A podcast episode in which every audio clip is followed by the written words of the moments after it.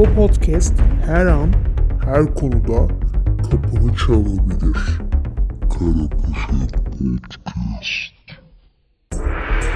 Kara Poşet'in 19. bölümünden herkese selamlar. Bugün sizlerin karşısına Kraliçe Elizabeth'i getiriyorum. Yani Elizabeth'i getirmiyorum ama Elizabeth'in ölümüyle ilgili yapılacak adımları, tasarlanan adımları anlatmak için bu bölümü çekiyorum.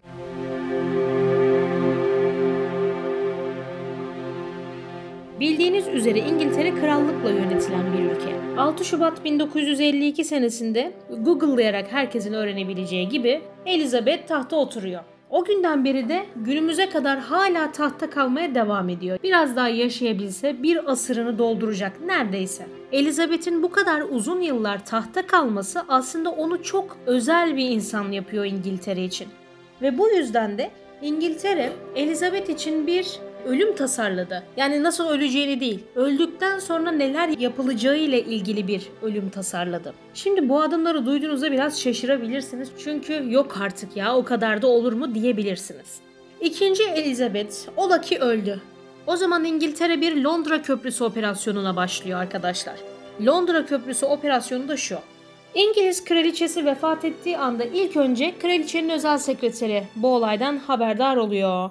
Sonra özel sekreter güvenli hattan İngiltere'nin başbakanını arayarak 2. Elizabeth'in hayatını kaybettiğini söylüyor.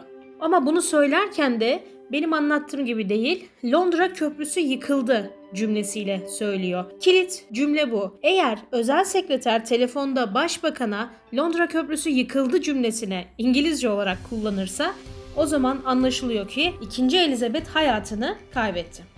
Başbakan'a bu haber gittikten sonra başbakan kendi personelini topluyor. Ondan sonra durumu haberdar ediyor ve ardından Dışişleri Bakanlığı ile iletişime geçiliyor.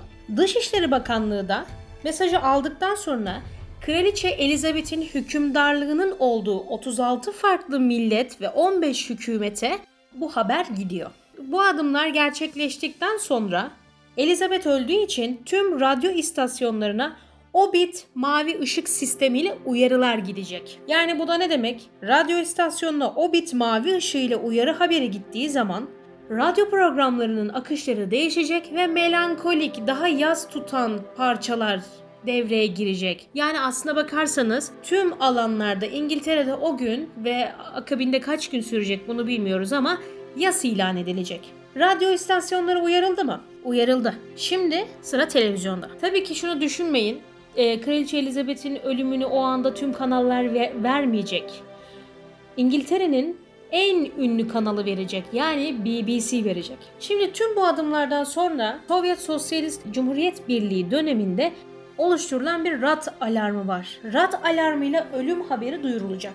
Ama bunu dediğim gibi az önce BBC yapacak. Şimdi BBC'de o sırada yayında olan kişi erkekse Hemen BBC'de daha önceden hazır bulundurulan siyah kravatı gidecek takacak, eski kravatını çıkaracak ve halkın önüne siyah kravatı ile birlikte çıkacak. Çok şaşırtıcı ama bunların hepsi adım adım gerçekten tasarlanmış. Bu haberi BBC sunucusu duyurduktan sonra Elizabeth'in e, ölümü sebebiyle İngiltere'deki yani Birleşik Krallık'taki İngiliz bayrakları yarıya indirilecek. Ama saraydakine dokunulmayacak. Elizabeth'in Ölümünden sonra yapılacaklar tabii ki burada bitmiyor. Sırada ne var? Sırada da kanallar Elizabeth'in biyografilerini hızla yayınlamaya başlayacak.